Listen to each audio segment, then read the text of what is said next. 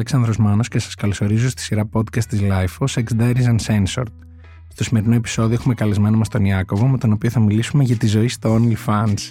Εσείς για να μην χάνετε κανένα από τα επόμενα επεισόδια μην ξεχάσετε να μας ακολουθήσετε στο Spotify, στα Apple Podcast και τα Google Podcast. Επίσης αν έχετε κάποια ενδιαφέρουσα ιστορία να μοιραστείτε μαζί μας μπορείτε να στείλετε ένα email στο podcast.lifo.gr με την ένδειξη για το Sex Diaries Uncensored και θα έρθετε να το συζητήσουμε από κοντά. Είναι τα podcast της Lifeo. Καλησπέρα Ιάκωβε. Γεια. Τι κάνεις; Καλά, εσύ; Μια χαρά. Ήθελα να σε ρωτήσω έτσι στην αρχή για κάποιον που μπορεί να μην γνωρίζει. Τι είναι το OnlyFans?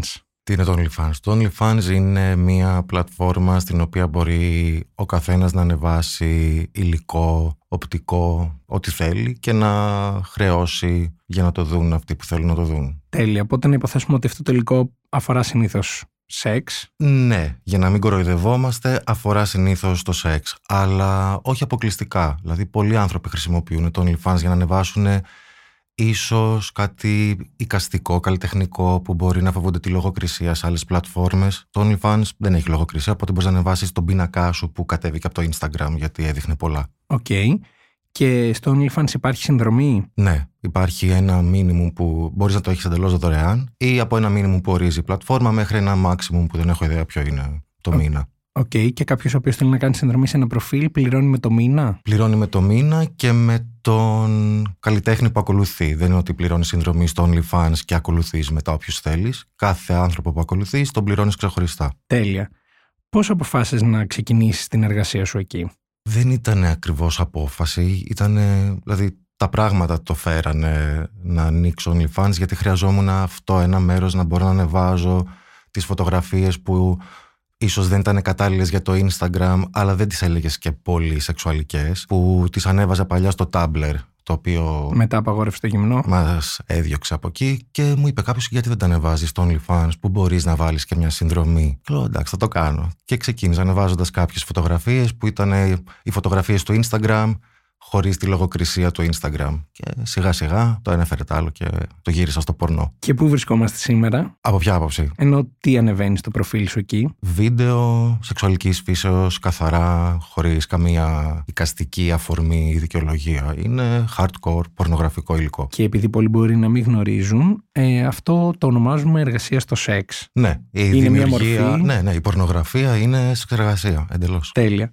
Πώς είναι η εμπειρία του να κάνεις σεξ ενώ παράλληλα συμβαίνει ένα γύρισμα; Δεν ξέρω πώς είναι η παραδοσιακή πορνογραφία γιατί δεν ανήκω σε κάποιο στούντιο, δεν υπάρχουν 35 κάμερες, ηχολήπτες και ένα σκηνοθέτης να δίνει οδηγίες. Η δική μου διαδικασία είναι πολύ προσωπική, θυμίζει περισσότερο κάτι που θα έκανες με τον ερωτικό σου σύντροφο για τους δυο σας, οπότε δεν είναι πολύ αισθητό το ότι το αποτέλεσμα είναι το ζητούμενο, το οπτικό. Προσπαθώ να είναι να υπάρχει μια οικειότητα και να μην είναι εμπόδιο στην ευχαρίστηση το γεγονός ότι υπάρχουν δύο κινητά, το ένα το κρατάω εγώ, το άλλο το κρατάς εσύ, υπάρχει μια κάμερα.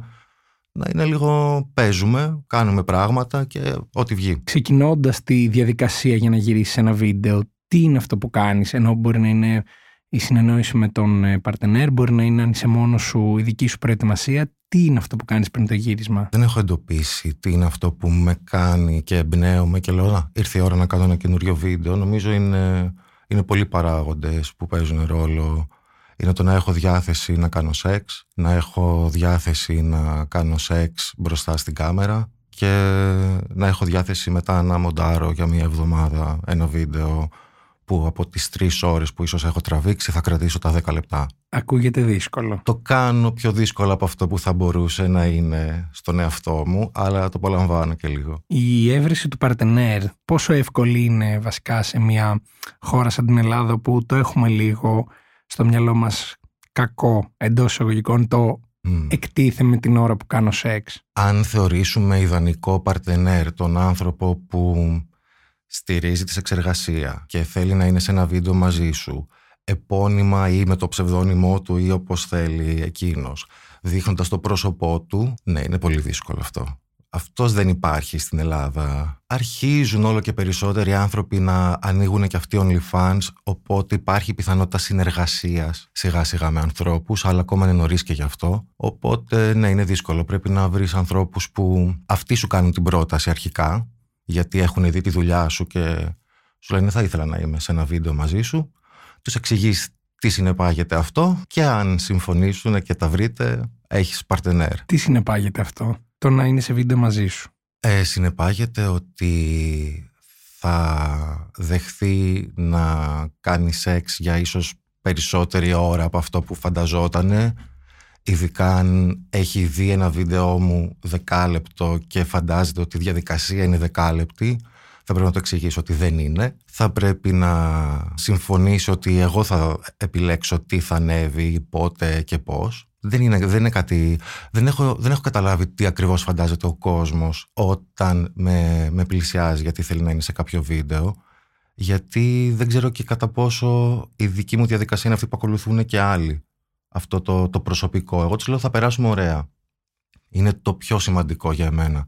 Έχω κάνει βίντεο με ανθρώπους που ήταν σεξι και σκεφτόμουν ότι το αποτέλεσμα θα είναι ωραίο, αλλά ίσως δεν ήταν απαραίτητα ο τύπος μου αυτοί οι άνθρωποι και δεν περνούσα καλά και το έβλεπα στο μοντάζ ότι δεν περνάω καλά γιατί δεν, ουσιαστικά δεν έχω επιλέξει τον ερωτικό μου σύντροφο έχω επιλέξει έναν παρτενέρ για να έχω ένα αποτέλεσμα και δεν δουλεύει. Η προτεραιότητα είναι η διασκέδαση και μετά το να έχω 10 λεπτά βίντεο στο τέλος. Να υποθέσω ότι από τότε που υπάρχει αυτό το προφίλ σε προσεγγίζουν περισσότεροι άνθρωποι έχοντας δει τα βίντεο ή το θεωρούν έτσι κάπως ελκυστικό το «Α, έχω δει τον Ιάκωβο να κάνει αυτό, θέλω να κάνω κι εγώ μαζί του». Ναι, έχουν αυξηθεί τέτοια μηνύματα, τέτοιες εκδηλώσεις ενδιαφέροντος, αλλά δεν δίνω πολύ σημασία γιατί έχω καταλάβει ότι τις περισσότερες φορές αυτός που μου στέλνει μήνυμα έχει μόλις δει ένα βίντεο μου και είναι σε μια κατάσταση τρομερής ετοιμότητας για οτιδήποτε θελήσω εγώ να κάνω μαζί του. Εγώ μάλλον εκείνη την ώρα δεν κάνω αυτό που είδε να κάνω στο βίντεο. Μπορεί να πλένω τα πιάτα μου αν και αποκλείεται να πλένω τα πιάτα μου. Οπότε δεν δίνω σημασία γιατί ξέρω ότι οι περισσότεροι δεν το εννοούν. Έχουν απλώς κάβλες και θέλουν να είναι σε ένα βίντεο μαζί μου ή θέλουν απλά να κάνουν σεξ μαζί μου και το ζητάνε με αυτόν τον τρόπο; Εκτός κάμερας. Όταν τους πεις τι σημαίνει το εντός κάμερας σου λένε «Α, ναι, καλύτερα όχι» ή να τραβήξουμε και θα δούμε, θα σου πω μετά αν θέλω να το δημοσιεύσεις ή όχι με τίποτα. Τόση δουλειά χωρίς ε, αποτέλεσμα Ναι, όχι. και το καταλαβαίνω γιατί και εγώ έχω βρεθεί στη θέση να, να συναντιέμαι με έναν άνθρωπο για να κάνουμε βίντεο να έχουμε χημεία και να περνάμε ωραία και να λέω ας μην το κάνουμε το βίντεο τώρα, ας περάσουμε καλά χωρίς το άγχος να φωτιστούμε καλά και να, είναι, και να ακουγόμαστε και το κάνουμε την επόμενη φορά. Ε, και δεν είχε επόμενη φορά και έμεινα χωρίς βίντεο, αλλά είχα περάσει καλά. Κρατάμε αυτό, είναι Ναι. σημαντικό.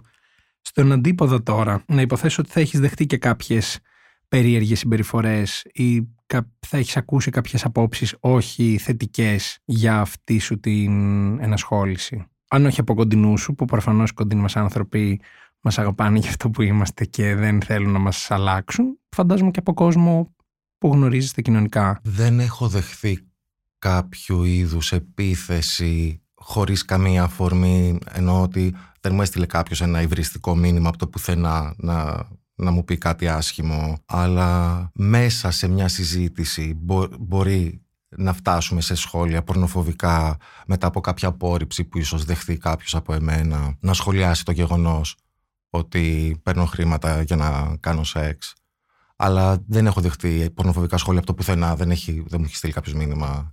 Σε Τι κάνεις πουτάνα. εκεί; Ναι, ναι, ναι. Οκ, οπότε αυτά τα σχόλια τι μπορεί να είναι συνήθως στην κουβέντα αυτή της απόρριψης ή την κοινωνική κουβέντα που εκεί ακούγονται πολλά. Ε, κάτι που θυμάμαι ήταν ένας τύπος που μου είχε στείλει φωτογραφίες θέλοντας να βρεθούμε για να κάνουμε και βίντεο νομίζω ε, κάποιου ανθρώπου που εγώ γνώριζα συμπτωματικά και ήξερα το σώμα του και του είπα ότι και όταν βρεθούμε πώς θα δικαιολογήσει το γεγονός ότι δεν είσαι αυτός; Και άρχισε να με βρίζει και μου λέει μου είπε μιλάνε και δεν θυμάμαι ποιο χαρακτηρισμό χρησιμοποίησε Μιλάνε και οι βίζιτες, μιλάνε και οι σεξεργαζόμενοι, μιλάνε και οι πορνοστάρ, δεν θυμάμαι.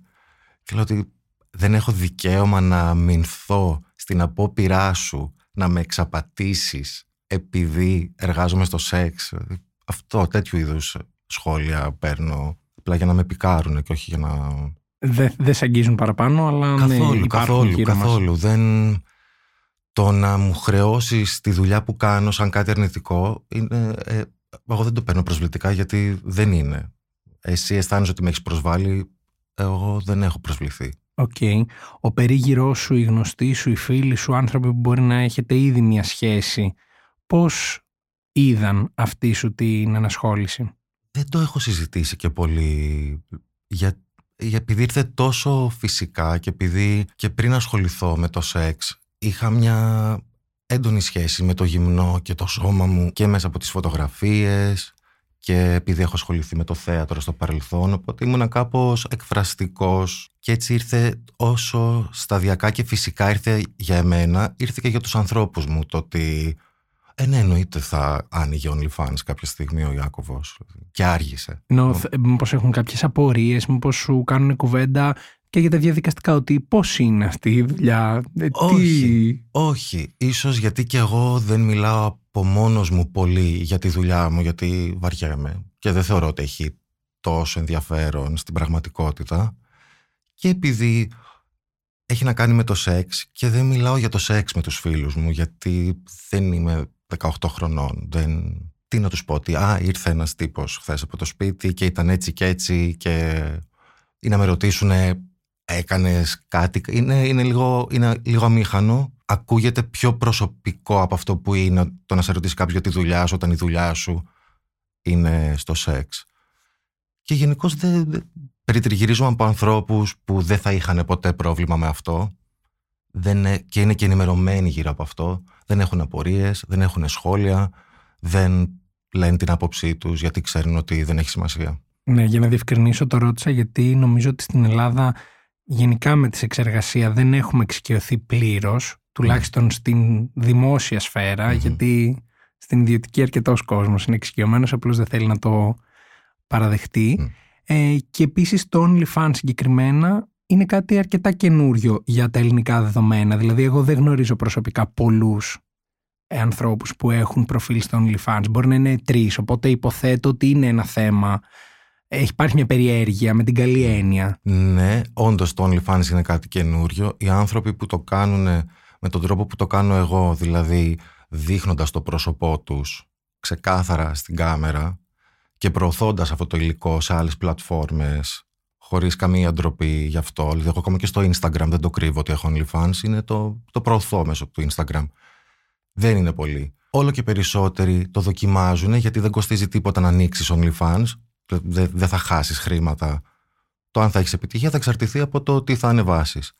Οπότε ναι, δεν υπάρχει ανταγωνισμός και είναι κάτι φρέσκο και από την άποψη ότι ο κόσμος δεν το έχει ταυτίσει με τη εξεργασία ακόμη το OnlyFans γιατί την πορνογραφία ίσως δεν έχουν ταυτίσει με τη εξεργασία και έτσι το τολμούν περισσότερο αυτοί που το τολμούν να το κάνουν και το κρίνουν λιγότερο αυτοί που το παρακολουθούν. Είναι λίγο πιο φαν, δεν Είναι, είναι πιο φαν, είναι λιγότερο ρίσκι από το να εργάζεσαι στο σεξ, στο, στο δρόμο ή σε ένα στούντιο, αλλά είναι σε εξεργασία. Και όταν, όταν αρχίζουν και το συνειδητοποιούν αυτό, μαζεύονται γιατί θεωρούν ότι είναι, δεν στηρίζουμε τη σεξεργασία τώρα που ξέρουμε ότι είναι σεξεργασία. Ναι, ναι, ναι. Ο τίτλος δηλαδή κάνει τη διαφορά. Ναι, ναι, ναι. Αλλά γι' αυτό ίσως ο κόσμος δεν είναι εξοικειωμένος με την ιδέα, με το concept της σεξεργασίας, γιατί φαντάζονται στο μυαλό τους πολύ συγκεκριμένα πράγματα και η ομπρέλα είναι τεράστια της σεξεργασίας. Το OnlyFans δεν είναι κάνω την κάβλα μου και βγάζω χαρτζηλίκι. Μπορεί να γίνει μια πολύ σοβαρή δουλειά. Και μιας και το έφερε η κουβέντα, πώς έχεις εισπράξει εσύ, όχι από τον περιγυρό σου, το στίγμα που υπάρχει για την σεξεργασία ή πώς το βλέπεις γύρω σου. Μπορεί να το ακούς σε περιστάσεις που άνθρωποι μπορεί να μην γνωρίζουν ότι εσύ εργάζεσαι στο σεξ. Ναι, η αλήθεια είναι ότι οι κεραίες μου έχουν κάπως οξυνθεί από το που άρχισα να ασχολούμαι και εγώ με το σεξ λίγο πιο, πιο σοβαρά και βλέπω ότι τα περισσότερα στιγματιστικά σχόλια γίνονται από ανθρώπους που δεν έχουν τέτοια διάθεση ή πρόθεση να προσβάλλουν. Είναι επειδή δεν έχουν ακόμη το λεξιλόγιο διαθέσιμο γιατί δεν έχουν και πρόσβαση σε αυτό. Δεν μιλάει κόσμος για τη εξεργασία στην Ελλάδα σε μέρη που ο απλός κόσμος θα έχει πρόσβαση. Δεν είναι το να πας σε μια ομιλία που μιλάει ένας σύλλογος εξεργαζομένων. Και πάνω από κάτω 30 άνθρωποι που... Και 100, 150, 200, 400.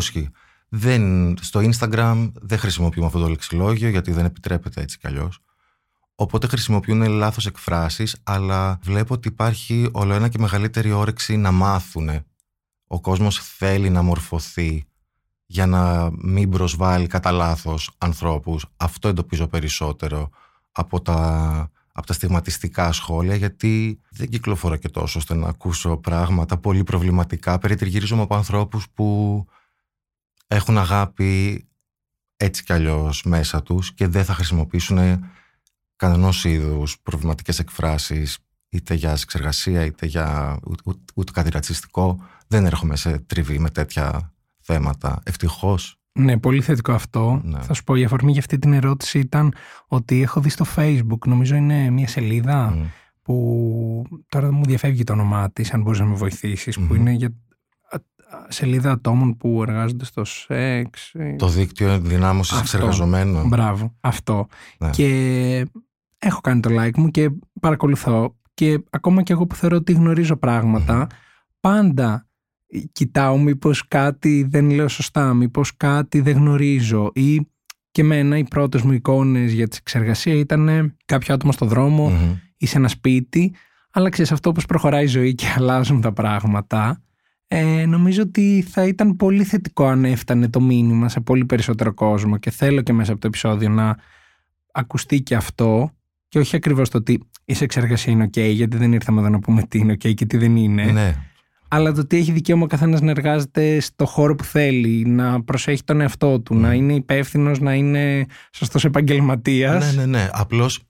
Νομίζω ότι αυτά δεν. Συγγνώμη, σε διακόπτω. Ναι. Νομίζω ότι αυτά δεν φτάνουμε στο σημείο να τα συζητήσουμε γιατί μένουμε στο Α. Εργάζεται στο σεξ α, με πόσους κάνει, με πόσα άτομα mm. κάνει σεξ ή ξέρω εγώ αν προσέχει την υγεία του. Δηλαδή μένουμε σε πράγματα τα οποία είναι λίγο ναι, και γιατί πριν 30-40 χρόνια. Αυτές οι συζητήσεις γίνονται σε μέρη λίγο αποστηρωμένα και αποκλεισμένα από τους ανθρώπους και για το δίκτυο ενδυνάμωσης εξεργαζομένων που μίλησες, επειδή είμαι μέλος του, ένας από τους βασικούς μας στόχους ήταν αυτός, δηλαδή να γίνονται τέτοιες συζητήσεις δημόσια, να υπάρχει μια εξωστρέφεια από, από το μέρος των σεξεργαζομένων προς τα, δηλαδή προς τα social media και σε δεύτερη φάση ή μάλλον σε πρώτη φάση να βρεθούν μεταξύ τους άνθρωποι που κάνουν αυτή τη δουλειά σε αυτή τη χώρα και να, να μιλάνε.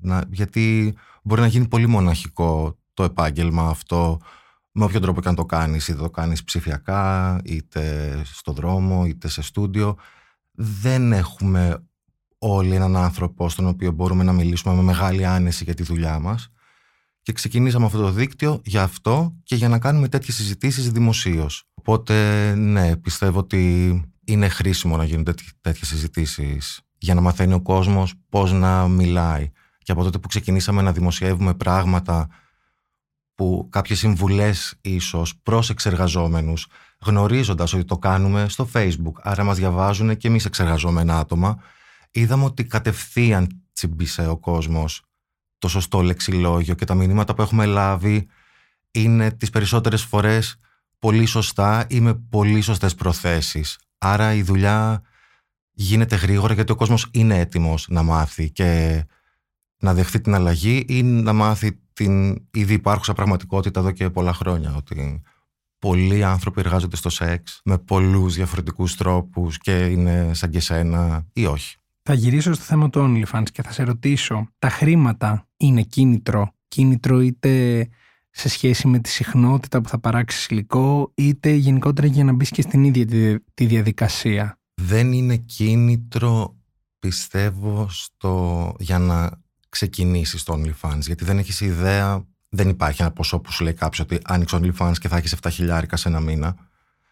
Αλλά τα πρώτα κέρδη μπορούν να αποτελέσουν ένα κίνητρο να συνεχίσεις αυτό που κάνεις και στη συνέχεια ναι, γιατί γίνεται η δουλειά σου. Το κάνεις για τα χρήματα. Κάνεις μια δουλειά που σε ευχαριστεί, μια δουλειά που άλλοι δεν θα κάνανε, όπως πολλές δουλειές άλλοι δεν θα κάνανε. Εννοείται, αν, αν αρχίσεις και συγκρίνεις τα δικά σου νούμερα, τον ένα μήνα με τον άλλο, θέτεις στόχους στον εαυτό σου που μπορεί να, που να είναι από το να βγάλεις περισσότερα από τον προηγούμενο μήνα ή να έχεις ένα μίνιμουμ που βγάζεις το μήνα. Εννοείται είναι κίνητρο τα χρήματα, γι' αυτό δουλεύουμε, για τα χρήματα δουλεύουμε. Δεν έχει σχέση το τι κάνουμε και αν μας ευχαριστεί η δουλειά μας. Αν δεν βγάζαμε χρήματα μπορεί να μην την κάναμε. Οπότε φαντάζομαι μία από τις ερωτήσεις που θα δέχεσαι είναι αν αυτό είναι η βασική σου δουλειά, αν Πώς, ε, ναι. αν αυτό μπορεί να εξασφαλίσει έναν creator τα έξοδα ενός μήνα. Ναι, δεν μπορώ να το πάρω πάνω μου όταν με ρωτάνε αν μπορεί κάποιος να ζήσει από αυτό, γιατί δεν ξέρω τι έχει σκοπό εσύ να κάνεις με αυτή την πλατφόρμα. Αν το κάνεις με, με στόχο και, με, και βρεις το κοινό σου, εννοείται μπορείς να ζήσεις από αυτό. Αλλά δεν είναι κάτι που, που τρέχει μόνο του, έχει πολλή δουλειά. Γι' αυτό ίσως δεν ασχολείται τόσος κόσμος ακόμη με αυτό, γιατί με το που έρθει το, το κίνητρο το οικονομικό, έρχονται και υποχρεώσεις που έρχονται με οποιαδήποτε εργασία. Η, η συνέπεια που πρέπει να έχεις, το, το promotion, η πρόθεση που πρέπει να κάνεις συνεχώς για τη σελίδα σου, γιατί κάθε μέρα πρέπει να τη μαθαίνουν άνθρωποι. Αλλιώς θα φτάσεις σε ένα ταβάνι πολύ νωρίς και θα, θα βαρεθείς. Ποιος πιστεύεις ότι είναι ο μεγαλύτερος μύθος που υπάρχει σχετικά είτε με το OnlyFans είτε με αυτό το κομμάτι της εξεργασίας. Ότι ας πούμε ο creator κάνει κάθε μέρα όλη μέρα σεξ. Α, ναι. Ή ότι είναι ανα πάσα στιγμή έτοιμος να κάνει; Αυτό ναι, αυτό σίγουρα αυτή την εντύπωση την έχει πολλοί κόσμος. Αλλά αυτό νομίζω ξεκινάει και από αυτό που σου είπα πριν ότι οι άνθρωποι που επικοινωνούν μαζί σου επικοινωνούν την ώρα που σε έχουν μόλις δει Οπότε φαντάζονται ότι είσαι σε αυτή την κατάσταση εκείνη τη στιγμή ή μονίμως. Οπότε δεν είναι κάτι που, που παρεξηγώ στους ανθρώπους. Και το, το να θεωρείς ότι ένας άνθρωπος είναι διαθέσιμος για σεξ ανα πάσα στιγμή είναι προβληματικό άσχετα με το τι δουλειά κάνει αυτός ο άνθρωπος. Δηλαδή πρέπει λίγο να, να δοκιμάζουμε τα νερά πριν μιλήσουμε στους ανθρώπους για κάτι τέτοιο. Μπορείς να θυμηθείς το πιο ωραίο γύρισμα που έχεις κάνει ή αυτό που ξεχωρίζεις εκ των υστέρων; Είναι διαφορετικά τα πράγματα που μπορούν να με κάνουν να αισθανθώ μεγάλη ικανοποίηση για το, για το τελικό αποτέλεσμα ή για τη διαδικασία. Συνήθως τα αγαπημένα μου γυρίσματα είναι αυτά στα οποία έχω περάσει πάρα πολύ ωραία. Έχω έναν μπαρτενέρο ο οποίος δεν έχει αισθανθεί αμήχανα με τη διαδικασία και σχεδόν ό,τι έχουμε τραβήξει μπορώ να το χρησιμοποιήσω στο τέλος. Αυτά είναι τα καλύτερα μου γυρίσματα. Αυτά που δεν έχω να μοντάρω. Πολλές άβολες στιγμές. Ναι, δεν έχω να αφαιρέσω λεπτά και λεπτά από πλάνα που εγώ δεν έχω βγει καλός, ο παρτενέρ δεν έχει βγει καλός, ο ήχος δεν έχει βγει καλός. Όταν έχω πολύ υλικό. Αυτά είναι τα αγαπημένα μου γυρίσματα. Με όλους περνάω καλά γιατί είναι άνθρωποι τους οποίους έχω πρώτα επιλέξει για να κάνουμε σεξ. Οπότε καλά θα περάσουμε. Υπάρχει κάτι που σου λείπει ή που είναι διαφορετικό από την σεξουαλική ζωή σου πριν το OnlyFans; Έχει αλλάξει κάτι στον τρόπο που, δεν ξέρω, που ζεις όλη αυτή τη στιγμή από τη στιγμή που ξεκίνησες το OnlyFans; Κάποια τεράστια διαφορά όχι, γιατί αυτό το το ψευτο στάτους αναγνωρισιμότητας που έχω αποκτήσει μέσω των OnlyFans μου είναι οικείο γιατί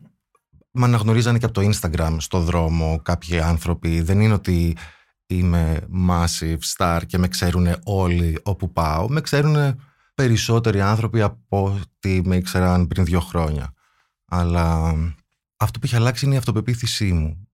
Μπορεί πιο παλιά να μου έστελνε κάποιος μήνυμα γιατί ήθελα να κάνουμε σεξ και εγώ να κάπως να, να είχα μια μηχανία, γενικά είχα μια μηχανία με τις σχέσεις τις σεξουαλικές και δεν ήξερα πολύ συχνά γιατί κάποιος να θέλει να είναι, γιατί διάλεξα εμένα από όλους. Τώρα έχω, έχω μια αυτοπεποίθηση και ίσως κάνω περισσότερο σεξ από πριν, οπότε είμαι... Διπλά κερδισμένος. Ναι, είμαι πιο ξεκούραστος από την, από την ανάγκη να κάνεις σεξ για να εκτονωθείς και τον κίνδυνο να βρεθείς με ανθρώπους που δεν θα διάλεγες σε άλλες περιπτώσεις αλλά δεν, δεν έχεις την επιλογή απόψε γιατί πρέπει να κάνεις κάτι. Εγώ ευτυχώς έχω κάποιες, έχω περισσότερες προτάσεις ίσως την ημέρα από αυτές που είχα παλιά και έτσι έχω, είμαι καλυμμένος στο τομέα. Τι είναι αυτό που σε εξητάρει περισσότερο στην όλη διαδικασία; Είτε της μαγνητοσκόπησης για τα OnlyFans είτε γενικότερα του να αποτυπώσεις οπτικά το σεξ που έκανες το σεξ, την οποιαδήποτε Το μοντάζ μου αρέσει. Αυτό είναι το αγαπημένο μου κομμάτι της δουλειάς. Είναι το, το πιο δημιουργικό κομμάτι της δουλειάς μου είναι αυτό. Το να κάνω ένα εντελώς ξεχυλωμένο υλικό από τρεις κάμερες και λίγο αμήχανο γιατί το σεξ είναι αμήχανο όταν ο σκοπός του δεν είναι να προβληθεί κάπου και επειδή αμένα αυτή είναι η διαδικασία μου να είναι σαν να μην έχουμε σκοπό να προβληθεί το να το φτιάξω αυτό και να το κάνω κάτι που βλέπετε όχι που βλέπετε, Με που θα ευχαρίστηση κάνει εννοώ. τον άλλον να τελειώσει βλέποντάς το. Είναι η μεγαλύτερη μου απόλαυση και γεμίζει και πάρα πολύ το χρόνο μου μέσα στην εβδομάδα γιατί παίρνει μέρες το μοντάζ. έχοντας άλλη εμπειρία από μοντάζ θυμάμαι ότι τις πρώτες φορές που έβλεπα και άκουγα τον εαυτό μου ήταν αρκετά άβολες Μμ. ή που έβλεπα το τελικό υλικό ξανά. Εσύ πώς το βιώνεις αυτό; Εγώ- Ξαναβλέπεις τα βίντεο όταν ε, Μμ. τελειώσει το μοντάζ; Τα βλέπω πολλές φορές. Αυτό είναι ένα από τα μέρη του μοντάζ που δεν απολαμβάνω. Το να βλέπω το βίντεο ξανά και ξανά για να δω αν στέκει αυτό που έχω φτιάξει. Που σημαίνει ότι πρέπει να με βλέπω για 10 λεπτά συνεχόμενα ξανά και ξανά, να κάνω τα ίδια πράγματα και να γίνομαι όλο και πιο επικριτικός με τον εαυτό μου. ενώ έχω ήδη πετάξει κάθε καρέ στο οποίο δεν έχω βγει ωραίος εγώ ή ο παρτενέρ μου ή ο φωτισμός αυτό είναι λίγο βασανιστικό. Το να βλέπεις την ίδια τσόντα εκατό φορές μέσα σε μια μέρα είναι βασανιστικό. Αλλά Είναι μέρος της δουλειάς. είναι μέρος της δουλειάς. ναι. Σε ρωτούσα αν είναι Ναι. καθόλου άβολο ή αν ξαναβλέπεις το υλικό. Α, ναι, όχι, δεν το ξαναβλέπω το υλικό. Αν δημοσιεύσω ένα βίντεο, δεν θα το δω ξανά. Παρά μόνο αν λάβω πολλά θετικά σχόλια γι' αυτό. Θα περιμένω να περάσει ένα διάστημα για να φύγει από το μυαλό μου το, το μοντάζ, γιατί καμιά φορά μετά από τόσες ώρες μοντάζ, ούτε θυμάμαι ποια βερσιόν του βίντεο έχω ανεβάσει και το βάζω να το δω. Καμιά φορά έχουν επιτυχία και σε μένα τα βίντεο μου, οπότε λέω κάτι κατάφερα. Διπλή επιτυχία. Ναι, ναι, ναι. Άξιζε το μοντάζ που στραβώθηκα τόσες μέρες. Υπάρχει κάτι που σου ζητάνε ή γενικά σου ζητάνε, σου στέλνουν μηνύματα ότι αχ κάνε ένα βίντεο ξέρω εγώ με το τάδε, με την τάδε πράξη ή κάτι. Συνέχεια, συνέχεια ζητάνε πράγματα, αλλά αρχίζουν και καταλαβαίνουν όλο ένα και περισσότεροι οι συνδρομητές μου ότι δεν είμαι ένα στούντιο με πολλούς ηθοποιούς, δεν είμαι το, το είδος πορνοστάρ των 90s και zeros που θα παίξει ρόλους και θα κάνει πράγματα που ίσως δεν απολαμβάνει γιατί αυτή είναι η δουλειά του. Το OnlyFans έχει φέρει αυτή την επανάσταση έτσι κι αλλιώς στην πορνογραφία. Οι πορνοστάρ κάνουν αυτά που απολαμβάνουν αρέσουν. οι ίδιοι επιτέλους και σίγουρα για περισσότερα χρήματα από αυτά που βγάζαν από τα στούντιο κάποτε. Σίγουρα, φαντάζομαι. Τι είναι αυτό που ζητάνε περισσότερο; Ζητούν να μιλάς περισσότερο. Σε μένα αυτό ζητούν γιατί είμαι Έλληνας και είναι πολύ λίγες οι πιθανότητες να ακούσεις ελληνικά σε πορνό. Είναι κάτι που προσπαθώ να εντάξω περισσότερο στα βίντεο γιατί στην προσωπική μου ζωή δεν είμαι πολύ ομιλητικός στο σεξ και νιώθω αμήχανα να αρχίσω να κάνω πράγματα για το βίντεο. Το έχω δοκιμάσει, δεν έχει πετύχει, δεν έχει δημοσιευτεί. Θα το δουλέψω και θα αρχίσω να μιλάω στα βίντεο. Και πόδια μου ζητάνε πολύ συχνά. Που δεν έχω πρόβλημα, απλά ξεχνάω συνέχεια να τραβάω τα πόδια μου και δεν έχω ποτέ πλάνα. Μου κάνει εντύπωση πάντως που ζητάνε πράγματα που θεωρητικά είναι πιο απλά από, ξέρεις, κάποια, κάτι πολύ εξειζητημένο, κάποια περίεργη στάση, ένα Ναι. χώρο γυρίσματος, ξέρω εγώ, κάνω ένα βίντεο στο τάδε σημείο. Περίμενα Ναι, να δε- ακούσω πιο έντονα πράγματα. Το ίδιο το υλικό που δημοσιεύεις πιστεύω τροφοδοτεί τη φαντασία των συνδρομητών οπότε αν εμένα με δούνε να κάνω σεξ στην εξοχή δεν θα είναι παράλογο να μου ζητήσουν να κάνω σεξ και στην πλατεία συντάγματος. Εφικτό δεν είναι, αλλά δεν είναι παράλογο. Το να μου ζητάνε πράγματα που δεν έχουν καμία σχέση με αυτό που έχω δημοσιεύσει, σεξουαλικές πρακτικές που δεν ακολουθώ ίσως, λες όχι δεν θα το κάνω. Γιατί αν το έκανα θα το είχες ήδη δει σίγουρα. Δεν κρατάω κάτι για τον εαυτό μου. Ό,τι μου αρέσει να κάνω, το κάνω. Απλά δεν μιλάω. Το πιο ωραίο location ε, που έχεις γυρίσει βίντεο ή ένα location που θα ήθελες να γυρίσεις βίντεο και δεν το έχεις κάνει ακόμα; Το πιο ωραίο location είναι οτιδήποτε είναι έξω. Οτιδήποτε είναι στη φύση και έχει άπλετο φως, δέντρα και το κίνδυνο να, να σε πιάσουν να κάνεις σεξ. Είναι τα βίντεο που και απολαμβάνω εγώ να δημιουργώ και αυτά που αρέσουν πολύ στον κόσμο. Το public έχει ζήτηση γενικότερα. Αυτό που θα ήθελα να κάνω θα ήταν κάτι σε σχέση, κάτι που να, να έχει λίγο την κλειδαρότρυπα μέσα, να είναι κάτι που, δεν ξέρω, σε δοκιμαστήρια, να δοκιμάζω ρούχα. Προσπαθώ να σκεφτώ ποια είναι τα βίντεο που εγώ απολαμβάνω να βλέπω. Και είναι συνήθως πράγματα που έχουν μέσα ένα ρίσκο που εγώ το παίρνω εύκολα αλλά δεν το παίρνουν οι παρτενέρ και δεν έχω βρει κάποιον που να θέλει να κάνουμε σεξ στα δοκιμαστήρια του Ζάρα. Οπότε... Δεν έχει γίνει ακόμα. Δεν έχει γίνει. Λίγο πριν κλείσουμε, θα ήθελα να σε ρωτήσω, έχεις σκεφτεί τη στιγμή που όλο αυτό θα τελειώσει; Είτε γιατί δεν θα θες εσύ, είτε γιατί θα κάνεις κάτι άλλο. Ναι, δεν την έχω φανταστεί, δεν έχω κάποιο πλάνο, δεν ξέρω πότε θα γίνει αυτό. Το μόνο σίγουρο είναι ότι θα τελειώσει γιατί σαν άνθρωπος δεν κάνω πράγματα για πολύ μεγάλα χρονικά διαστήματα, βαριέμαι. Βέβαια αυτή είναι μια δουλειά που μπορείς να την κρατήσεις ενδιαφέρουσα γιατί δεν κάνεις το ίδιο πράγμα. Γίνεται μονότονη γιατί κάποια πράγματα είναι ίδια αλλά αλλάζουν οι άνθρωποι, αλλάζει η έμπνευση που μπορεί να νιώσεις αλλά ναι το έχω σκεφτεί ότι δεν θα το κάνω για πάντα, θα το κάνω μέχρι να το βαρεθώ ή μέχρι να δεν ξέρω κάτι να συμβεί και να χρειαστεί να το σταματήσω. Δεν με απασχολεί. Ξέρω πολύ καλά ότι το να κάνεις σεξ στο ίντερνετ σημαίνει ότι θα κάνεις σεξ στο ίντερνετ για πάντα. Οπότε κάθε φορά που φτιάχνω ένα βίντεο σκέφτομαι όταν εγώ δεν θα θέλω πια αυτό το βίντεο να υπάρχει που δεν θα έχω αυτή την επιλογή γιατί και το OnlyFans μου να διαγράψω τα βίντεο μου θα υπάρχουν αλλού. Είναι ένα βίντεο που δεν θα έχω πρόβλημα να βρίσκω μπροστά μου συνέχεια για την υπόλοιπη ζωή μου. Αυτό, αυτό είναι το κριτήριό μου. Να είναι καλά αυτά που δημοσιεύω, ώστε να μην κυνηγάω να τα εξαφανίσω όταν δεν θα θέλω πια να εργάζομαι στο σεξ ή να εργάζομαι στο σεξ με αυτόν τον τρόπο. Και μιας και το έφερε κουβέντα με το τα βρίσκω μπροστά μου. Δεν ξέρω, ε, έχεις φανταστεί αν αυτό θα ήταν εμπόδιο για κάποια προσωπική σχέση ή αν θα το άλλαζες για μια προσωπική σχέση; Δεν θα το άλλαζα για μια προσωπική σχέση αν από μόνος μου δεν, αν δεν το προκαλούσε η σχέση αυτό σαν ανάγκη, σαν ανάγκη δική μου. Δηλαδή να, τελικά να καταλάβω ότι α, δεν θέλω να, να αγγίζω άνθρωπο όταν είμαι με κάποιον. Αλλά δεν το φαντάζομαι να συμβαίνει αυτό και δεν φαντάζομαι να να βρίσκομαι με έναν άνθρωπο συντροφικά ο οποίος θα είχε πρόβλημα με αυτή τη δουλειά που κάνω. Δεν δε μας βλέπω να συναντιόμαστε πουθενά σε αυτή τη ζωή με αυτόν τον άνθρωπο.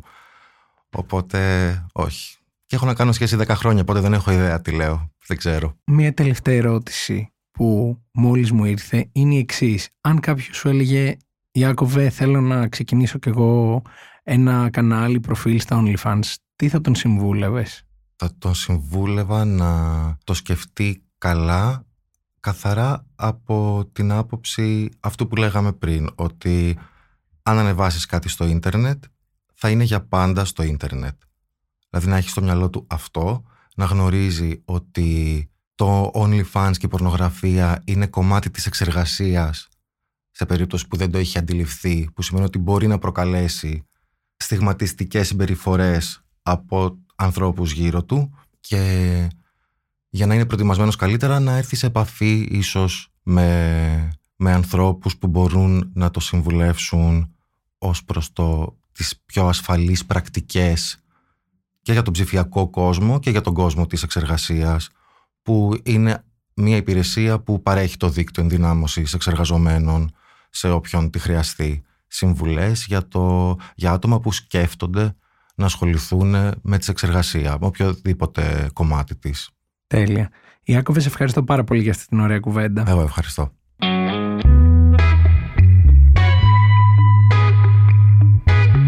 Αλέξανδρος Μάνος και αυτό ήταν ένα ακόμα επεισόδιο της σειράς podcast της LIFO, Sex Diaries Uncensored.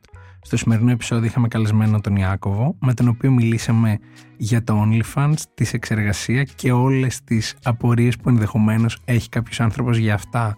Εσείς για να μην χάνετε κανένα από τα επόμενα επεισόδια μπορείτε να μας ακολουθήσετε στο Spotify, στα Apple Podcast και τα Google Podcast. Και αν έχετε κάποια ενδιαφέρουσα ιστορία να μοιραστείτε μαζί μας, μπορείτε να μας στείλετε ένα email στο podcast at lifeo.gr με ένδειξη για το Sex Diaries Uncensored και εμείς θα επικοινωνήσουμε μαζί σας για να έρθετε να συζητήσουμε από κοντά.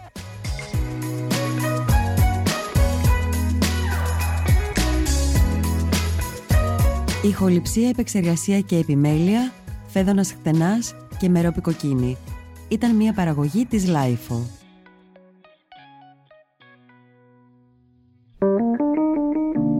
Είναι τα podcast της Lifeo.